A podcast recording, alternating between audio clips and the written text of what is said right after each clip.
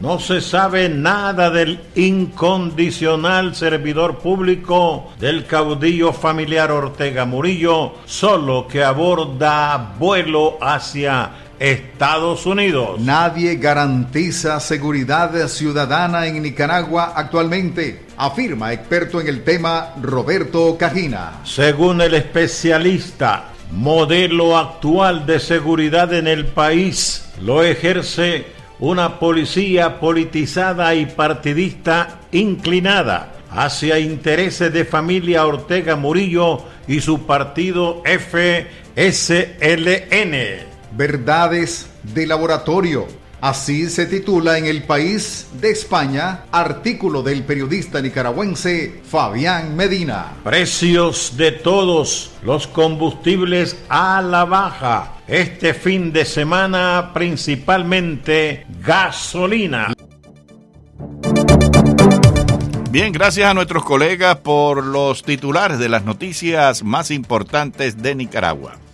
Esta noche en el programa de Enrique Encinosa El Mundo al Día vamos a tener a José M. Díaz, ex alcalde de Sweetwater, quien está en estos instantes siendo candidato para volver a la alcaldía. Así que José M. Díaz a las 8 en el programa El Mundo al Día.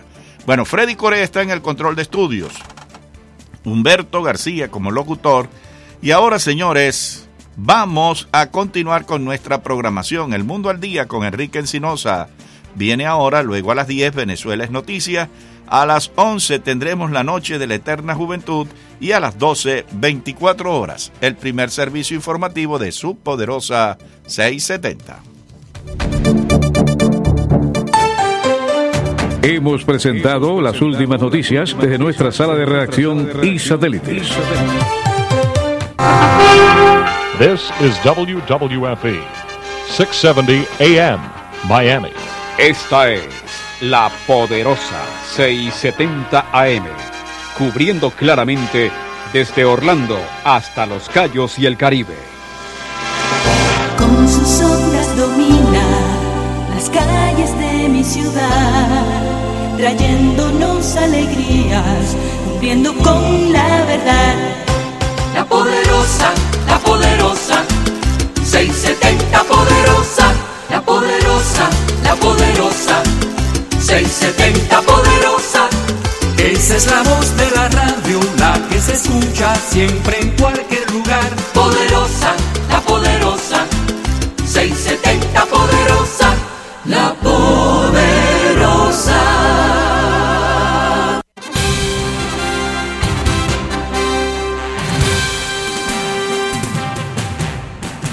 Cae la noche y llega a la poderosa 670 el periodista y más versátil de los historiadores de Cuba, Enrique Encinosa. Su valentía, tenacidad, así como la defensa de las ideas de libertad de los pueblos de América, hacen de él la diferencia en la radio de Miami. Ahora, ponga atención. Los invitados de Enrique ya están con nosotros y los temas a tratar esperamos que usted los debata junto a nuestra audiencia. Y ya con ustedes, su anfitrión, Enrique Encinosa.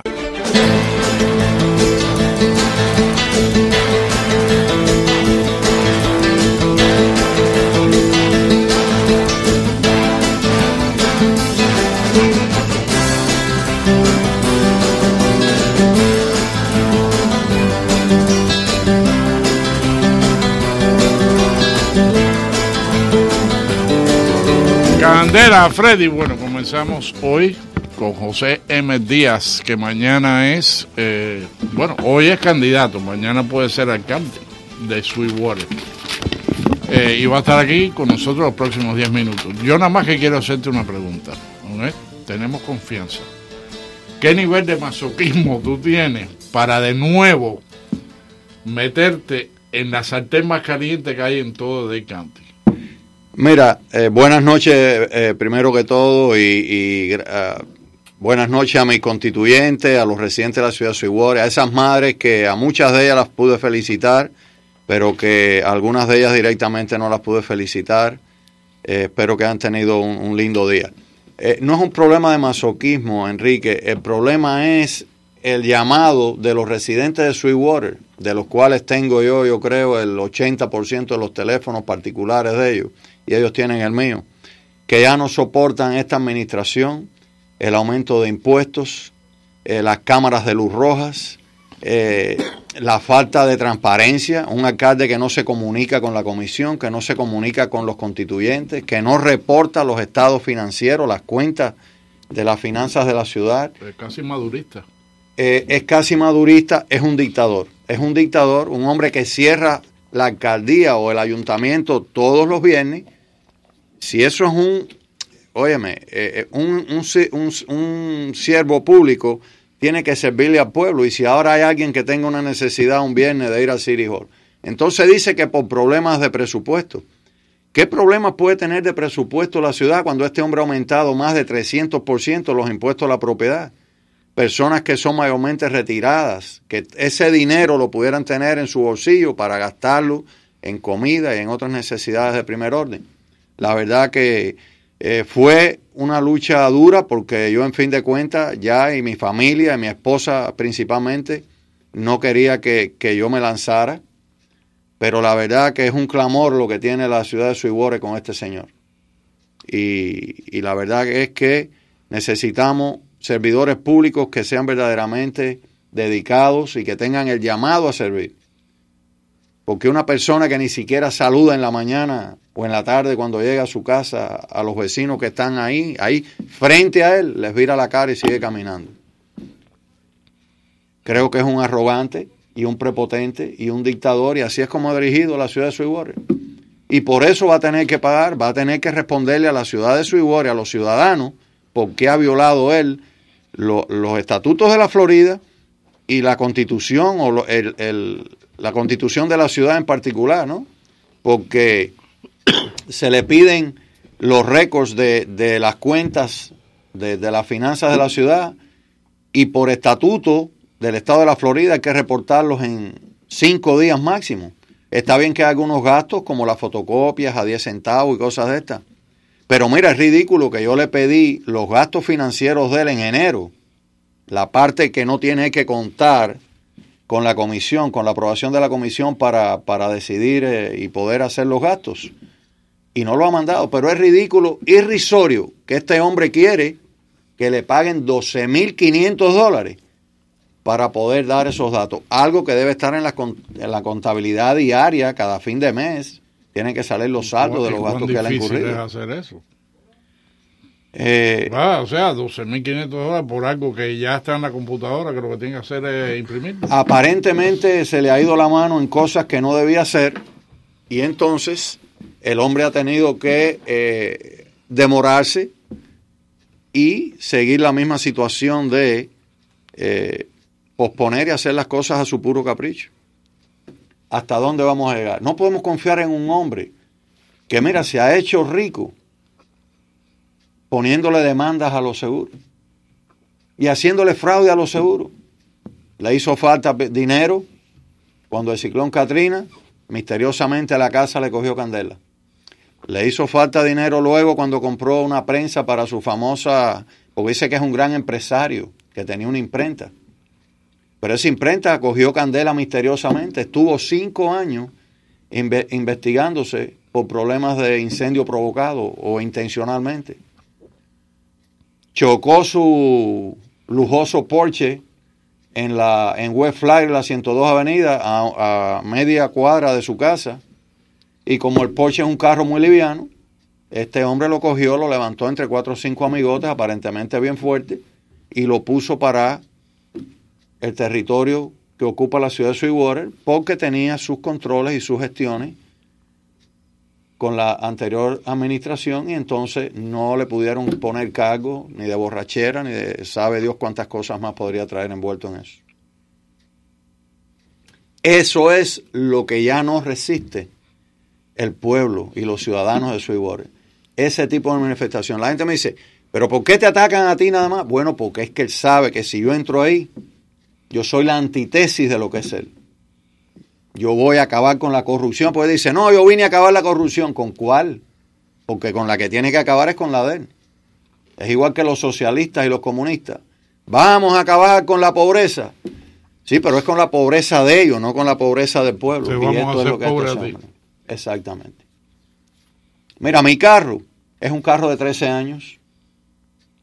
Y yo vivo una vida muy modesta y tengo una casa muy modesta que muchos de mis amigos han ido. Así que cuando quieras ir por allá a jugar un poco de dominó conmigo, puedes ir. Oh, la, la viciosa del dominó es mi mujer. Esa Ah, sí. esa Bueno, pues lo que te quiero decir es que, mira, Enrique, el llamado mío siempre ha sido a servir. Decenas y decenas de personas. del fíjate, yo te respeto a ti mucho porque tú fuiste del magisterio a la alcaldía. ¿ok? Y no, sí. O sea, tú fuiste de maestro a ser alcalde. Y, y yo creo que eh, tú trataste eh, en todo lo que pudiste en una situación extremadamente difícil. Yo personalmente te- no voto en, en su igual, pero te doy mi endorso. Gracias, gracias, Encinosa. Es un, es un honor recibir tu endorso. ¿Cómo tú puedes creer que esta persona que tenemos como alcalde ha levantado en una ciudad donde generalmente con 50 o 60 mil dólares se hacía una campaña alcaldicia, más de 400 mil dólares? Este señor me ha atacado a mí más de 45 eh, tarjetas de esas o mailings que le llaman, eh, correspondencias directas a los residentes. Cada correspondencia directa de esa cuesta alrededor de 5 mil dólares. Multiplícalo por 45. 225, 225 mil dólares. Atacando a José Díaz. Todo el mundo sabe cuál, cuáles son mis siquiera lo- credenciales. Ni siquiera lo hizo en su imprenta, ¿no? No, no, que va, no, no. Eh, eh, imagínate, ¿por qué está haciendo él este, este ataque tan vicioso y tan inmoral como Se es? ha gastado 400 mil dólares. ¿Y cuál es el salario de un alcalde? El salario de él es de 95 mil dólares, pero le dan un allowance de 3 mil dólares y lo está incorporando en su salario, lo cual está alrededor de 135 mil dólares al año. Que es un salario alto para una ciudad tan chiquita. Así mismo es. Así mismo es. Creemos que verdaderamente Suiwore se merece eh, oficiales electos que verdaderamente amen a, a los residentes, que tengan el llamado a servir, a comunicarse y a procurar el bien por las personas que lo han elegido para representarlos a ellos, no para autorrepresentarse a ellos mismos. Estamos convencidos que en el día de mañana, con el favor de Dios y de todo el pueblo de Suiwore, de los amigos que han venido a bordo en esta batalla, vamos a ganar y vamos a, a levantar la dignidad y vamos a, adelantar- a- a- levantar el orgullo que debemos de sentir todos de vivir en una ciudad que de tan pequeña se ha convertido en una urbe de desarrollo, rodeada de universidades, de, de, de, de malls o de, centros comerciales tan importantes como el Dolphin, como la tienda de IKEA. Como tenemos al norte la ciudad de Doral, una ciudad vibrante y moderna. Pues bueno, queremos hacer eso para Suiwore. Queremos traer vivienda eh, asequible para las personas de bajos ingresos. Tenemos muchos planes y sabemos que vamos a ganar la batalla por esa situación. Porque la ciudad, los residentes piden, piden a gritos que ya este señor. Mira, en Suibore votan alrededor de 2.200 personas. Sí. Y en el 2016 se le hizo una revocatoria a este señor y 1.779 personas votaron para sacar de la posición al alcalde López. Eso te quiere decir el 80% de los residentes de Sweetwater no quieren a, a Orlando López y lo quieren fuera. ¿Por qué? Por lo mismo que te había expresado. Saben que es un delincuente de profesión. Bueno, mañana los residentes de Sweetwater, Freddy, tú debes tener ahí muchos nicas que tú conoces, ponte a llamarlo. Bueno, el pueblo nicaragüense es un pueblo que no ahora que estoy en campaña, no cuando fui comisionado y antes de ser comisionado. Yo soy un hombre que he servido a mi familia, a mis vecinos, a la comunidad, a mi iglesia, dándole clases a los jóvenes para que sean algo positivo para esta gran sociedad. Decenas de personas se han hecho ciudadanos americanos gracias a las clases gratuitas que impartí, que, o que estuve impartiendo hasta, impartiendo hasta que llegó ahora la, la campaña, que no me da tiempo para eso.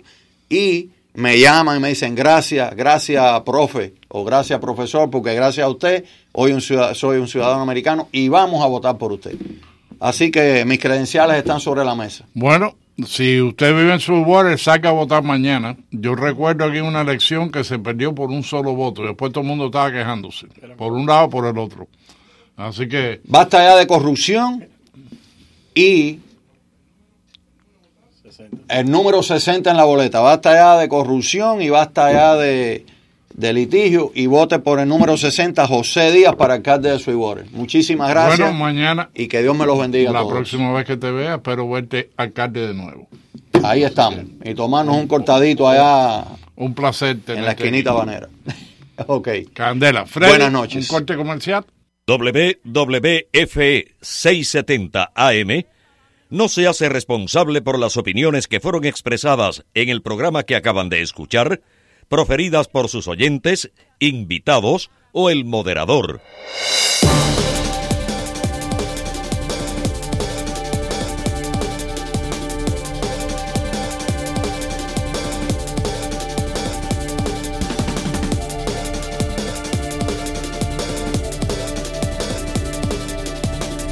Para fotos inolvidables de 15, Min Memoir Studios. Hola, soy Manuel Busnego y por tiempo limitado les ofrezco a las quinceañeras el especial Un Día en Vizcaya, que incluye fotos, vestido, peinado, maquillaje, álbum, ampliación, más el permiso de fotografía en Vizcaya días entre semanas. Para más información, llame al 305-588-0209. 305-588-0209. Min Memoir Studios, una experiencia fotográfica incomparable.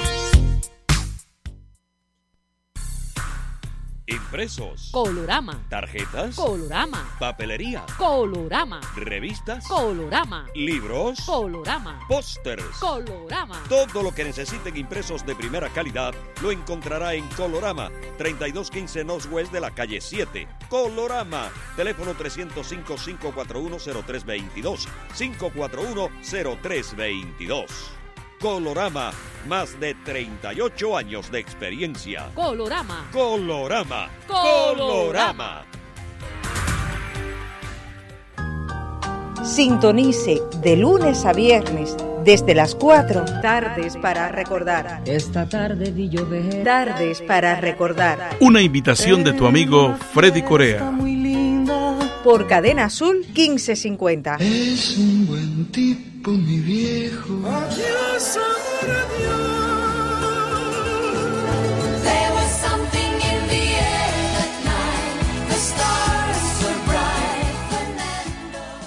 ¿Qué tal amigas, amigos? Les habla Eduardo Alemán. Al mediodía, en la hora del almuerzo, tenemos otro encuentro, esta vez con noticias, el poderoso del mediodía. Todo lo que sucede a nivel local, nacional e internacional en 60 minutos. Los esperamos desde las 11 y 30 de la mañana. Un servicio informativo de La Poderosa 670.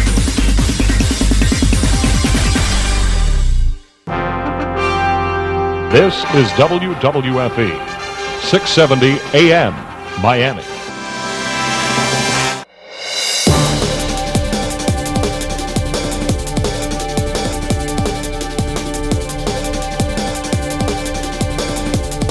Candela, bueno, antes de empezar aquí con Manny García, que ahora regresa en sus vacaciones. Muy tengo- buenas noches a todos. Tengo una triste noticia, ya muchos de ustedes lo saben porque lo puse en mi página de Facebook hoy por la mañana. Frank Resilles, que estuvo aquí el miércoles de la semana pasada Wow, como invitado, falleció ayer, Día de las Madres, de un repentino ataque del corazón. Así que Frank era una persona muy inteligente, sabía muchísimo, sobre todo sobre la, la playa Girón, aunque él no había tenido edad, lo había estudiado profundamente. Eh, era un individuo, yo lo traía siete, ocho veces al año, no lo traía más porque me daba pena. Vi- Vivía en, los, en Cayo Largo, entonces era una hora y veinte minutos, hora y media llegar aquí. Pero eh, es una persona que yo le tuve mucho afecto. Y bueno, me cogió de sorpresa su muerte, como le cogió de sorpresa a, a todos los que lo conocían. Así que que en paz descanse Frank Resille. Así y mismo. mi pésame para toda Para la su familia familia. completa. Así que, Que siempre es muy duro cuando uno pierde a una persona de repente así. Bueno, ya regresó Manny García, que fíjese, tiene la voz un poquitico tomada. Sí, me está empezando a coger el catarro que atacó Octavio allá en España. Sí, fueron Sí, a España. Yo había España. dicho que tú habías ido a África, porque me habían dicho que tú querías comerte un rinoceronte, una jirafa. Sí, yo sé que, que ese es el rumor que estaba oyendo, que se habían caído, ya, ya me estaban llamando de pira.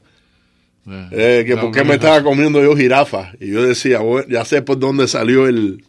el- el- Pero el- por el otro lado, ABC de España reportó que se había habido un- una enorme cantidad de chorizo y, y comidas españolas consumidas ahí por un periodo de o varios sea, días. ayer entrando en el aeropuerto me dice, me viene una las seguridades y me dice, eh, ¿de dónde vienen? Y le digo, de España. Y me dice, eh, ¿trae chorizo? Yo digo, sí, en el estómago. 10 o 12 libras. Tú no tienes idea de la cantidad de chorizo que traigo. ¿Verdad que sí? Ay, la, pero la pasamos, la pasamos súper bien. Te, te digo la verdad, eh, aparte de la historia, la parte de la historia, aquí con Octavio, eso es un show porque él que no conoce. So, eso siempre es muy bueno. Que si Eh, el rey este y la reina aquella, no, no, y que no, si no, los no. moros, y que si los no, no, y los musulmanes que, fueron, vaya, controlaron toda esa área 800 años, o la influencia está en España por todos lados, pero los españoles, la verdad, que es gente más agradable, y lo digo de verdad, a donde tú ibas. Ah, y, y te voy a decir una cosa, no lo encontré caro, te montabas en un taxi, te costaba 5, 6, 7 euros, que no es algo afuera de lo normal. Gigantesco. Las comidas no son caras, el alcohol no es caro. Yo no soy de tomar vino, que yo sé que eso desafortunadamente es un fallo cuando tú vas a España. Me tomé mis vinitos y eso, pero a mí lo que me gusta de verdad es la cerveza.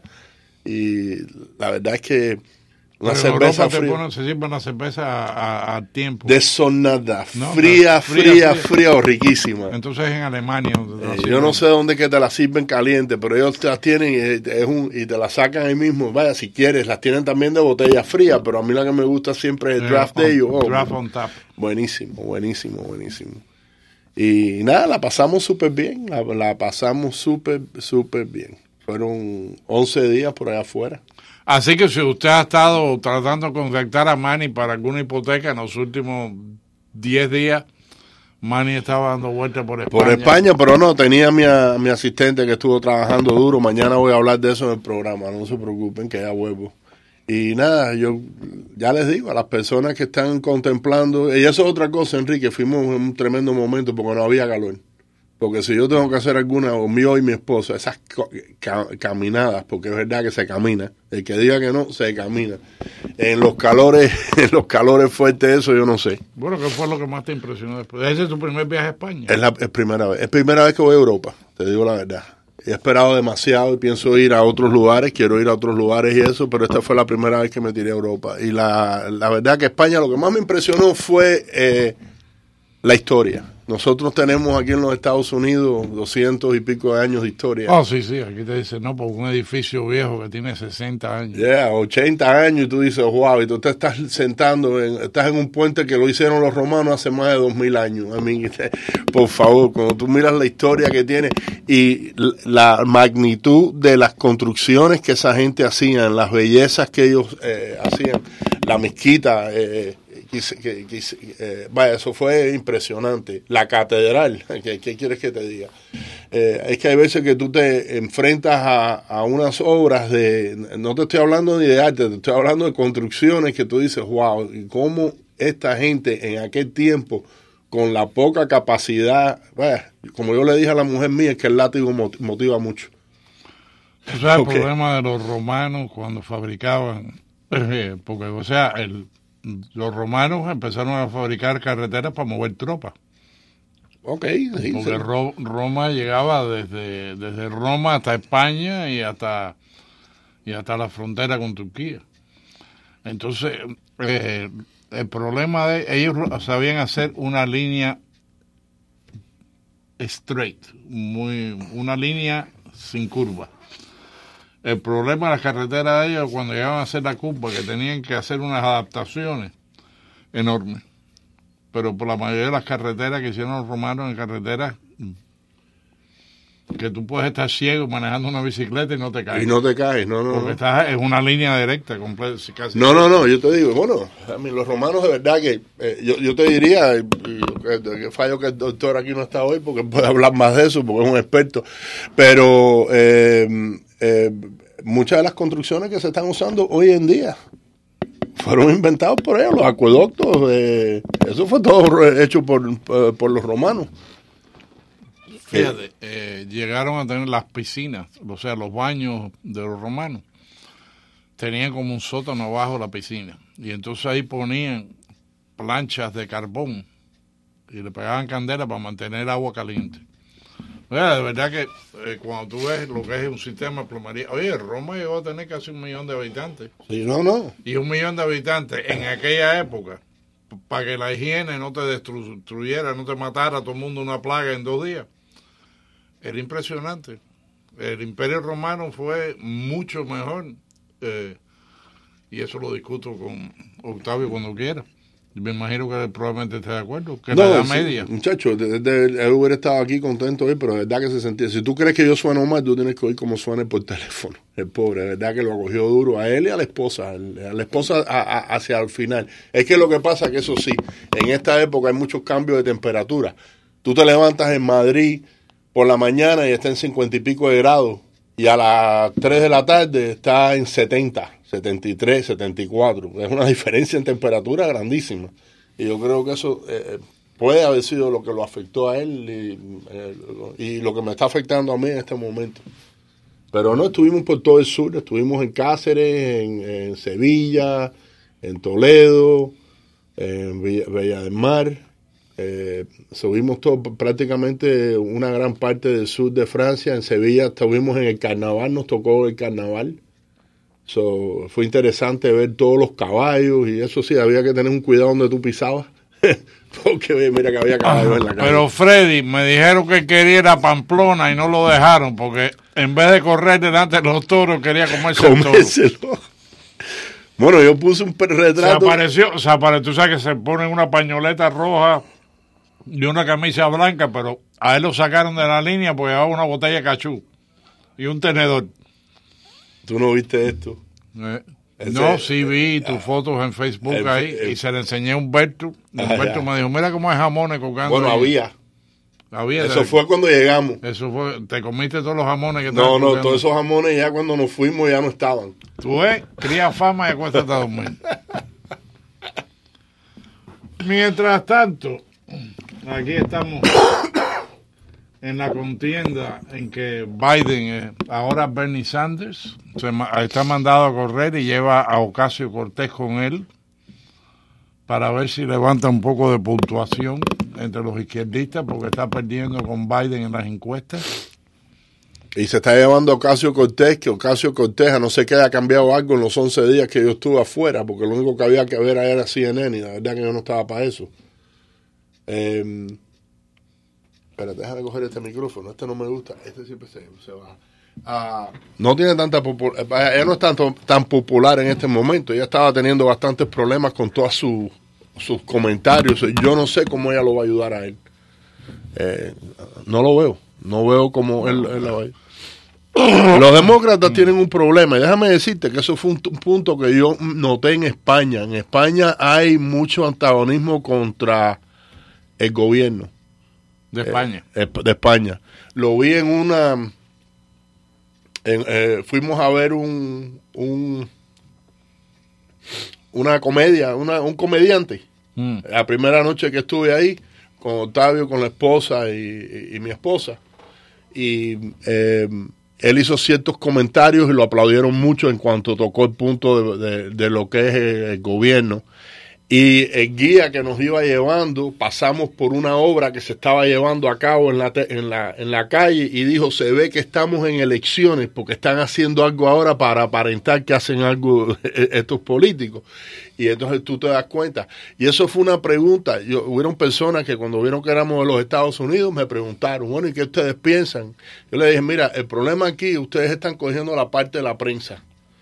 Pero el pueblo americano, por lo menos la gente que apoyan a Trump como yo, lo que ven en Trump es que es una persona de negocios que viene a realizar eh, eh, eh, eh, a cumplir eh, con, con, su, con ciertos propósitos y a, y, a- y, a- y, y- coger y vaya ¿cómo es? Adqu- adquirir logros ellos- resolver algo que los políticos hablan mucho y no hacen nada. Y ese es el gran problema. Y eso también está pasando en Washington y pone a mucha gente nerviosa. Pero al final del día es ahí es donde donde está la la eh, yo vaya y, y tú sabes que lo que noté fue que muchas de estas personas eh, eh, me daban la razón. Decían bueno eso lo estamos viviendo aquí en, en- en España con, con los políticos que se la pasan hablando pero no resuelven absoluta, a- a- absolutos los problemas que estamos teniendo y um, hubieron cierta gente que me dijeron a mí que le gustaba Trump. eh, de las que hablamos, dijeron, no, yo no tengo, yo no tengo, yo, a mí el, el presidente de ustedes me, me gusta por eso mismo, porque parece que sí, efectivamente está llevando cambio. Claro, tú, tú no ves eso en la prensa, por No, ningún claro. lado. Allá no existe Fox News. So, lo que tú ves allá es muy, eh, y, y ahí también. Muy de izquierda. Tú te pones a cambiar los canales y tienen un canal que, vaya, el tipo estaba hablando de Venezuela y era casi como que el golpe de Estado lo está dando los Estados Unidos allá. Con la que Octavio también estuvo viendo ese mismo, yo no sé si el hombre era árabe o qué es lo que era. Pero al final los demócratas van a tener el mismo problema siempre. Tú vas a tener, tienes 20 gente eh, en este momento. ¿Cuántos son ya? ¿20, 21, 22? No, son 21. Ok, tienes 21. De los 21, realmente los más válidos en este momento es Biden y Sanders. Biden tiene 20 problemas. Vamos a empezar con la relación que tiene el hijo de Biden con China. ¿Ok? Los millones que el hijo de Biden ha hecho con China, en negocios con China. Créanme que si se llamara José Pérez o Manuel García o Ramón Madregal, cualquier nombre, pero dijo Ramón Madregal porque es un amigo mío. Y se está viendo a decir, hey, ¿por qué me pones a mí en el programa? Si se llamara como se llama, no tuviera esos enlaces si no se llamara Biden. Entonces, ¿qué pasa? Yo no veo como Biden, con los enlaces que tiene con la China, nunca va a tomar una postura fuerte con nuestro enemigo número uno cuando viene a la economía. ¿Ok? Y las cosas con lo que ellos han estado haciendo. Fíjate en este momento la posición que tiene Trump. y lo están criticando por la posición que ha tomado con China. Pero es que la línea hay que hacerla en algún momento y decir basta ya. Ok, sí, van a haber efectos en este momento. En una guerra siempre hay, ¿cómo se dicen casualties, Enrique? Heridos. Heridos. Sí, Hay bajas. Sí, siempre van a haber bajas y, en- y esas bajas van a afectar a muchas personas económicamente si tienen que comprar algunos productos un poco más caros en este momento por la, por la guerra de las tarifas y todo lo demás. Pero crean una cosa y no es mentira y Trump lo sabe. Si a nosotros nos está afectando, a China lo está afectando 10 veces más. Yeah. Ok, y tarde o temprano ellos van a tener que suavizar. El problema es que los chinos están mirando en los Estados Unidos hay cambio de elecciones cada cuatro años y posiblemente dicen, bueno, vamos a ver cómo nosotros empujamos esto, a ver si afectamos a Trump negativamente y entonces que entre un demócrata y que suavice con nosotros No, y entonces seguimos las robando. negociaciones hasta que Trump pierda para después coger un jamón. Trump no va a perder. No, yo sé, Ah, pero. Trump no va a díselo perder. a los chinos. Bueno, yo se lo estoy diciendo aquí a todo el mundo. Trump no va a perder. ¿Tú sabes por qué Trump no va a perder? Porque es el único presidente desde que, vaya, desde hace muchos años que realmente está haciendo todo lo que prometió. Entonces, como dicen que mintió, no, no mintió. Si mintió, entonces está mint- Yo no sé, porque está haciendo todo Fíjense la seguridad. Yo me acuerdo dos semanas antes de las elecciones. No, me- yo estaba erizado. Me decía, ¿tú crees, ¿tú crees que hay chance? ¿Tú crees que hay chance? Yo estaba asustado porque yo de verdad, yo lo yo lo digo, por eso el día de las elecciones aquí le pedí disculpas a todos los trompistas. Lo tuve que hacer porque ustedes de verdad tenían la fe que yo no tenía. Yo tenía miedo que Trump en la elección general no iba a ganarle a Hillary y que y lo peor que para mí era que yo creía que habían otros candidatos de, de republicanos eh, eh, incluyendo Ted Cruz, Marco Rubio, etcétera, que yo pensaba que lo hubieran pasado por arriba a Hillary sin problema ninguno. Pero Trump ganó. Déjame, déjame darte un poquitico de humor. Un sentido. De Blasio el alcalde comunista de New York. y es comunista, porque No, lo es, es lo es. socialista. Eso, no Ese tiene- comunista. eso es un descarado. Eh, y él es uno de los que ha dicho que él está, todavía no es uno de los 21, pero él también está considerando buscar la presidencia. Y entonces hace eh, un par de días quiso hacer una conferencia de prensa frente a Trump Tower, para allá, para, para tirarle a Trump. El problema es que empezó a llover, el clima estaba muy malo y tuvieron que entrar en el lobby. Y entonces en el lobby se le formó una, una contra, eh, una protesta de parte de los trompistas. ¿Mm? Y le pusieron la música en, en Trump Tower, le pusieron la música de Frank Sinatra, I've got you under my skin. I've got you under my skin quiere decir te tengo debajo de mi piel, pero es como decir me estás molestando. ¿Ok? I've got you under my ¿Esto fue skin. cuándo? Eso fue, está en el New York Post. Dice, él estaba, de Blasio estaba tratando de promotear el nuevo eh, Green Deal. Y dice, eh, el staff del Trump Tower, la gente de Trump Tower, subieron el dial en el sistema, subieron el dial en el sistema de, de sonido momentos antes que el alcalde entrara en el, en el edificio en la Quinta Avenida. Empezó con Tony Bennett, eh, un extraño en paraíso, como diciendo que tú haces aquí. y después Frank Sinatra, I've got you under my skin. Y, y esto estaba bien alto. Los que apoyan a Trump se unieron gritándole al alcalde, Bush y you suck. Que es como decir, tú chupa, tú eres... No, you suck esto, tú, tú no sirves. Vamos, Tú no ma- sirves, la- tú eres- una forma un poquitico tú más. eres porquería. Sí. Dice, otros eh, chi- chiflaron a Devasio y, y una de la gente de Devasio dijo, esto es bullshit. De Blasio le dijo a, a sus seguidores, la organización de Trump es sensible al hecho que estamos llamándolos en la lucha por el clima, pero ellos no están respondiendo y nosotros vamos a quitarle el dinero. We will take your money. Eso fue lo que dijo de Blasio. No, eh, para eso sí sirve. Si él le ha quitado a Nueva Para York los tienen, sí que la gente se está yendo a Nueva York porque ya no aguantan los taxis.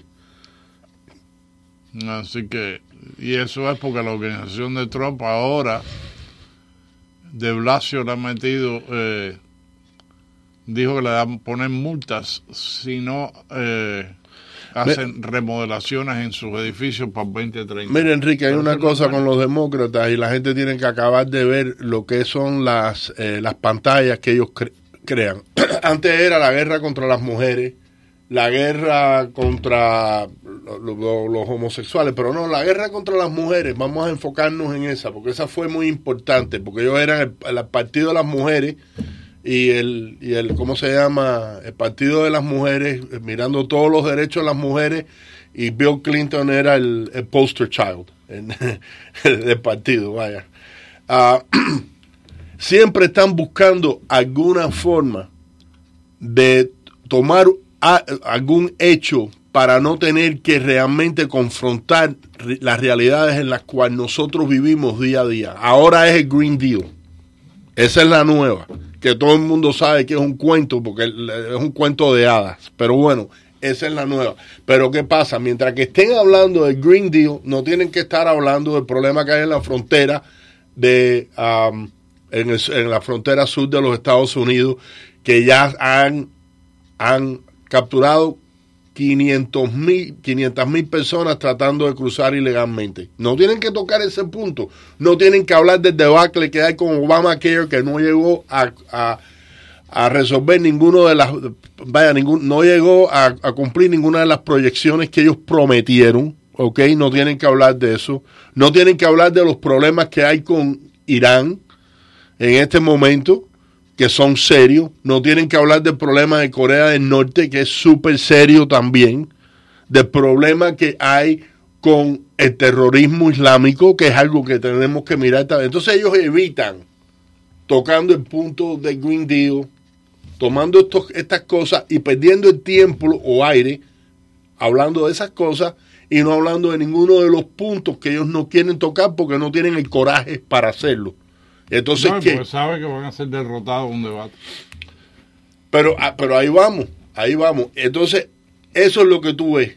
Tú ves a un presidente que está realmente resolviendo problemas. ¿Cuál era el problema cuando él entró? Ah, que ISIS se cogió en, en, en Irak, eh, tal ciudad, tal ciudad y tal ciudad. Espérate, vamos a resolver eso.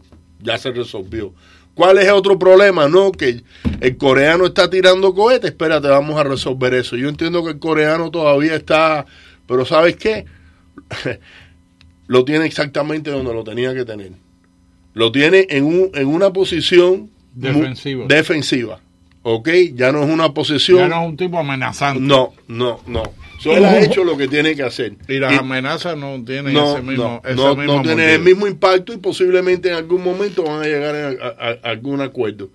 Ah, ¿Cuál es otro problema? El problema de la el problema que tenemos en la frontera ya se está resolviendo. Ya, la- ya las paredes se están poniendo y se van y en algún momento vamos a tener que pasar una reforma inmigratoria que tenga sentido común, porque ese es el problema. Sentido común. No hay otro. Ese- ahí es donde está el problema con los demócratas, que ellos no quieren sentido común, ellos quieren algo que sea correctamente político. ¿Ok? Y usualmente eso quiere decir que no hay sentido común Su ninguno. definición de, de politically correct. Ajá, bueno, la definición, pero es, es exactamente eso. Entonces, eso es lo que eso es lo que estamos mirando. Entonces, cuando tú empiezas a ver todos los logros que está teniendo Trump, incluyendo estos arreglos, estos, estos, estos tratados económicos que está haciendo, que ya hizo con Canadá, ya la hizo con México, ya lo hizo con, eh, con la Unión Europea. Ya el único que queda es China. Y sí, China está como todos los chinos. Los chinos son duros y no se van a dar el, brazo a torcer. Ellos quieren seguir robando, porque es lo que están haciendo. ¿Ok?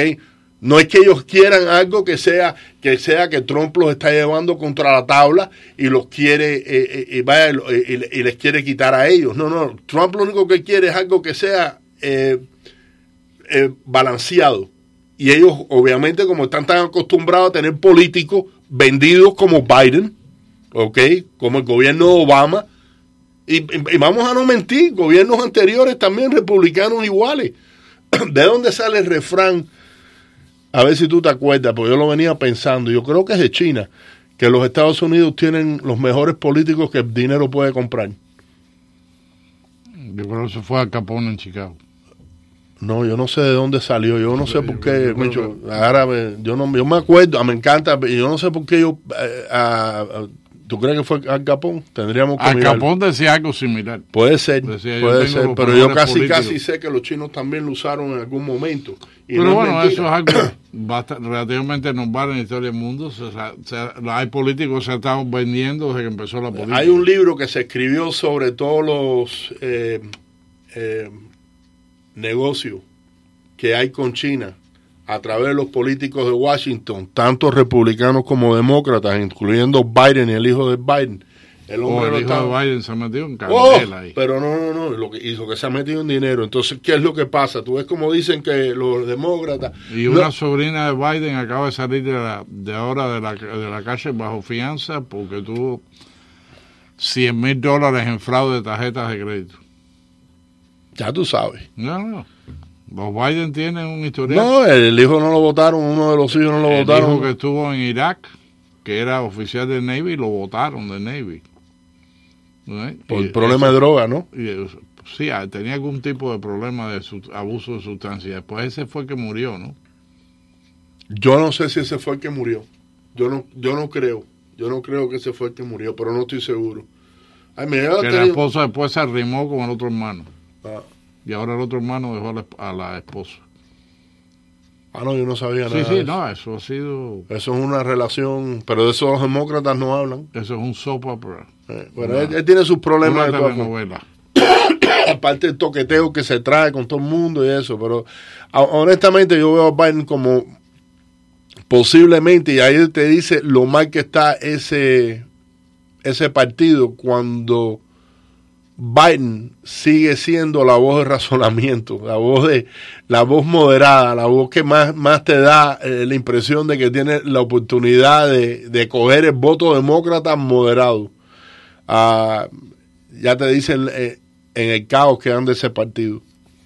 Y Por eso yo lo digo, yo no creo que aquí uno puede decir que cualquier todo está resuelto, pero yo sí pienso que hay una gran posibilidad de que el presidente Trump eh, sea reelegido, basado en lo que yo estoy viendo en el Partido Demócrata en este momento. A mí no me impresiona nada de lo que, ninguno de los eh, eh, candidatos que están en, en- en- en la contienda en este momento me parece a mí que tienen ningún, ninguna oportunidad de ganarle a Trump. Decir, yo creo que el, el más posible para la nominación en estos momentos parece ser Biden. Sí. Ok, Ese por lo menos la gente más sensata del partido es quienes lo quieren. Pero la gente más sensata del partido no es quien controla el partido. No, no, no. El partido tiene un elemento radical que ha cogido mucha fuerza. No, es que en realidad ha sido el control del partido. Así que vamos a ver ahí qué pasa. Eh, Bernie Sanders está ahora viajando con, Con Ocasio con Cortés. Ocasio Cortés de, de, de compañero para, tú sabes, una... Y yo voy a volver a decir algo. Eh, yo veo a estos representantes que están supuestamente representando a su distrito.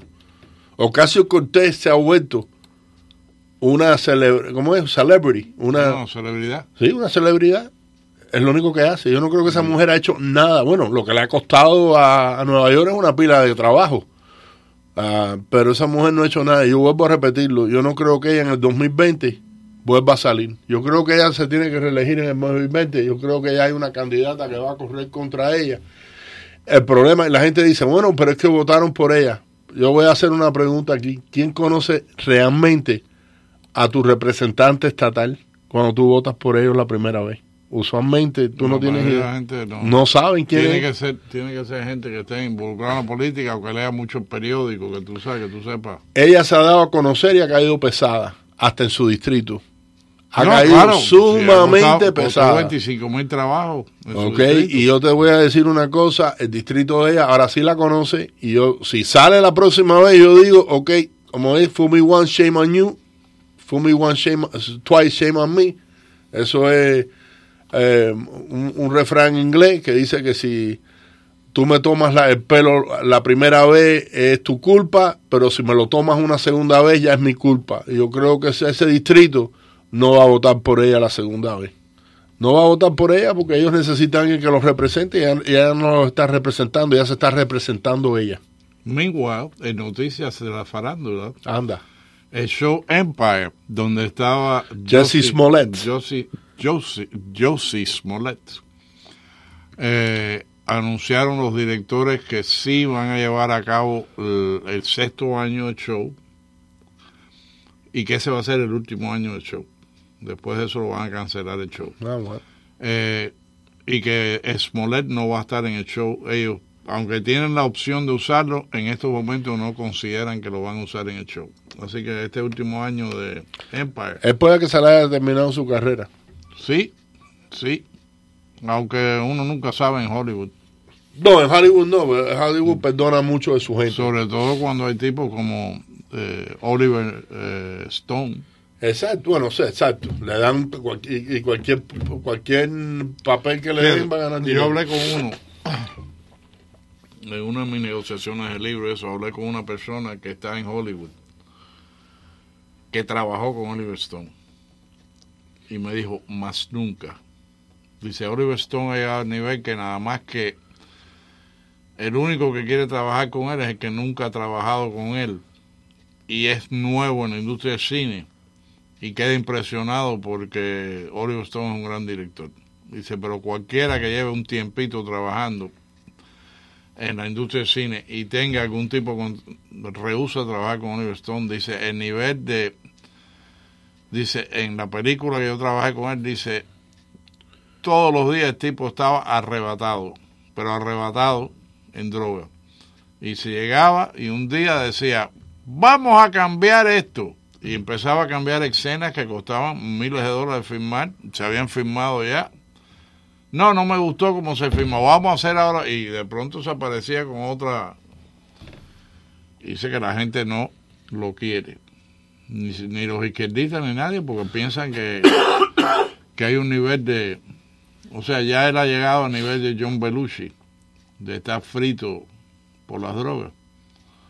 Y por Y que eso alcohol. pasa, eso pasa de verdad. Y, y es un individuo que te- por mucho talento que tenga, cuando tú te quemas como... eh, se ha quemado como una vela. ¿Cuándo fue la última película que hizo Ol- Oliver Stone? Yo no sé, pero no veo ninguna. Ya yo ni me acuerdo. Él bueno, inventa. mira, él hizo, él hizo, mira, él hizo Platoon fue Platoon fue buena. Ok, yo creo que la Platoon fue buena. Obviamente hubieron algunas escenas, pero yo no creo que las escenas realmente estaban afuera de muchas muchas cosas que realmente pasaron en Vietnam. Eh, eso fue una guerra. Eh, pero bueno, Platoon fue una buena película. eh, estuvo bien hecha. Eh, no fue él el que hizo lo del HBO Fidel. Sí, Eso fue un cuento. El documental, se Eso fue un dos cuento. años, un año y pico con Fidel dando vueltas para arriba abajo. Eso fue un cuento. Vaya, no, no pudo ser más ficticio eso. Eh, vaya, hubieron obviamente algunas cosas que son hechos reales, pero muchas de las co- eh, de los puntos que él puso ahí fueron fue, fue ridículo. Y cualquier historiador de Cuba se tiene que haber No, no, no, y todo. Y en la película cuando hizo Kennedy, ahí metió cosas que no tenían nada que ver con... No, la bueno, yo no sé, a mí la, la, la película estuvo bien, a mí me gusta la película, la película estuvo bien hecha, Eh, pero vaya, no era real. no, no, eso bueno, no pasó. A mí- Nada lo que pone, pone pasó. Vamos a pasar a un corte comercial y cuando regresemos tengo aquí una noticia que la William Barr, el fiscal federal, ya asignó a un tipo que es Candela para que investigue la colusión rusa, dónde empezó. Así que cuando, Esa regrese- es, eso va a ser, bueno, vamos a hablar de eso después. cuando regresemos, llévatela Freddy.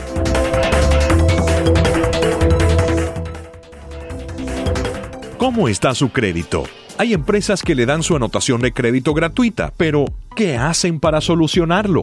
En su salud financiera realizaremos una auditoría y consulta de crédito gratuita y le brindaremos su puntaje de crédito. Nuestro equipo de expertos financieros se sienta a su lado para personalizar un plan para aumentar su puntaje. Durante los últimos 20 años hemos aconsejado a nuestros clientes cómo mejorar sus vidas financieras. Trabajamos directamente con sus acreedores y buros de crédito para verificar, desafiar y cambiar a fin de aumentar su puntaje. Le proporcionamos herramientas para aumentar su puntaje. Llame a su salud financiera ahora al 786-529-6448. 786-529-6448 para obtener su consulta gratuita. Mejore su salud financiera hoy.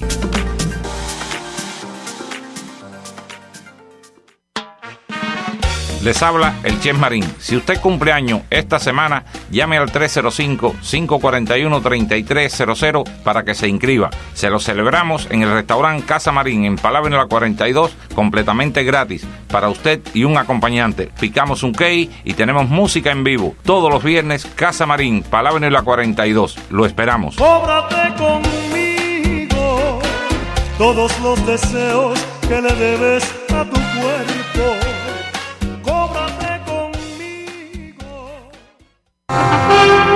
This is WWFE, 670 AM, Miami. Esta es la poderosa 670 AM, cubriendo claramente desde Orlando hasta Los Cayos y el Caribe. Con sus ondas domina las calles de mi ciudad, trayéndonos alegrías, cumpliendo con la verdad. La poderosa, la poderosa, 670 poderosa, la poderosa, la poderosa, 670 poderosa. Esa es la voz de la radio, la que se escucha siempre en cualquier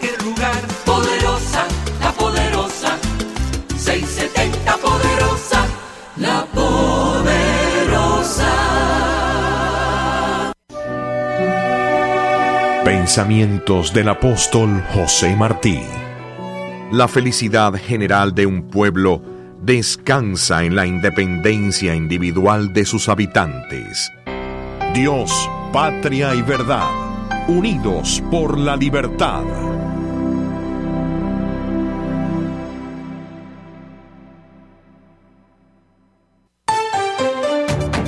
A continuación, las últimas noticias desde nuestra sala de reacción y satélites.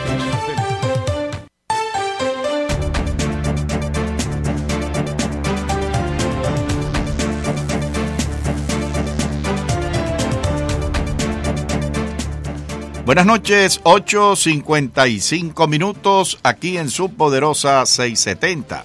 El mundo, el mundo está lleno, pero lleno de noticias y nosotros las tenemos.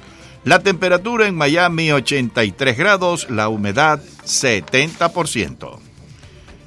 Washington sospecha que Irán atacó a petroleros cerca de la, los árabes, los Emiratos Árabes Unidos, pero aún no puede probarlo. Washington sospecha que Irán llevó a cabo los ataques contra petroleros cerca de los Emiratos Árabes Unidos el domingo, pero aún no tiene pruebas concluyentes al respecto, según lo ha afirmado este lunes un funcionario de Estados Unidos familiarizado con la inteligencia estadounidense.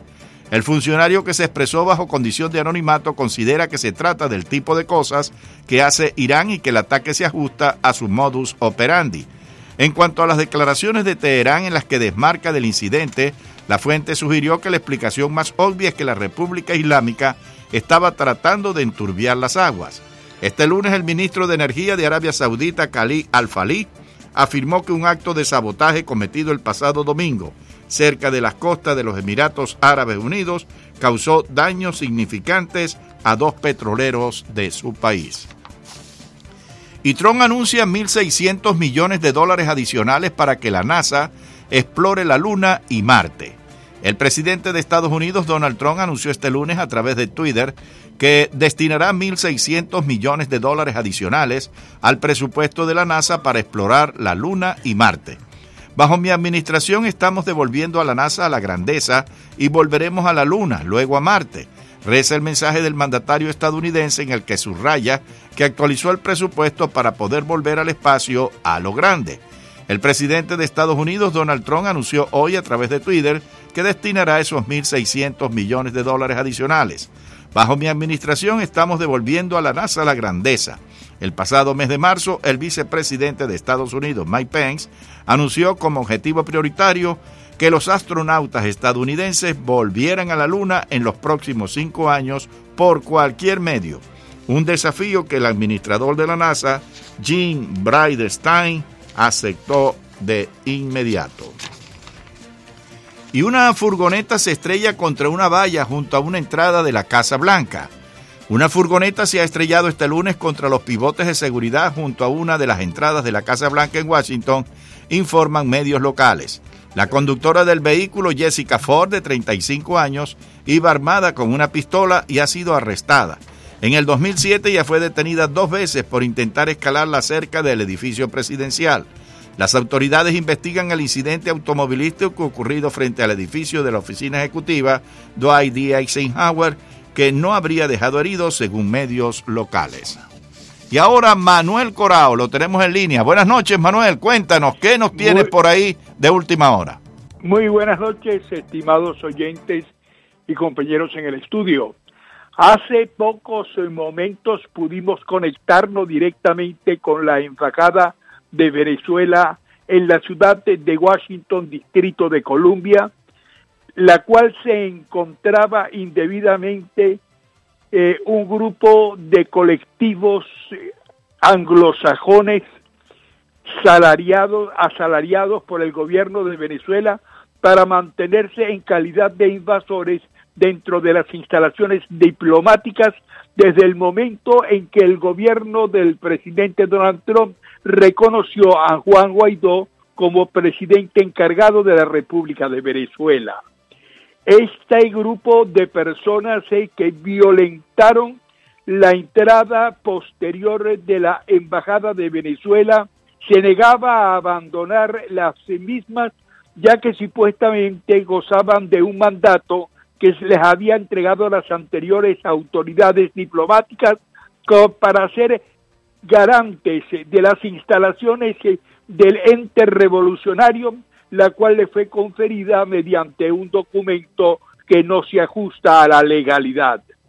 Ante este hecho, un grupo de venezolanos que viven en la zona del estado de Virginia Este y Virginia Oeste se hicieron presentes en las instalaciones durante varios eh, días haciendo vigilias para hacer fuerza y presión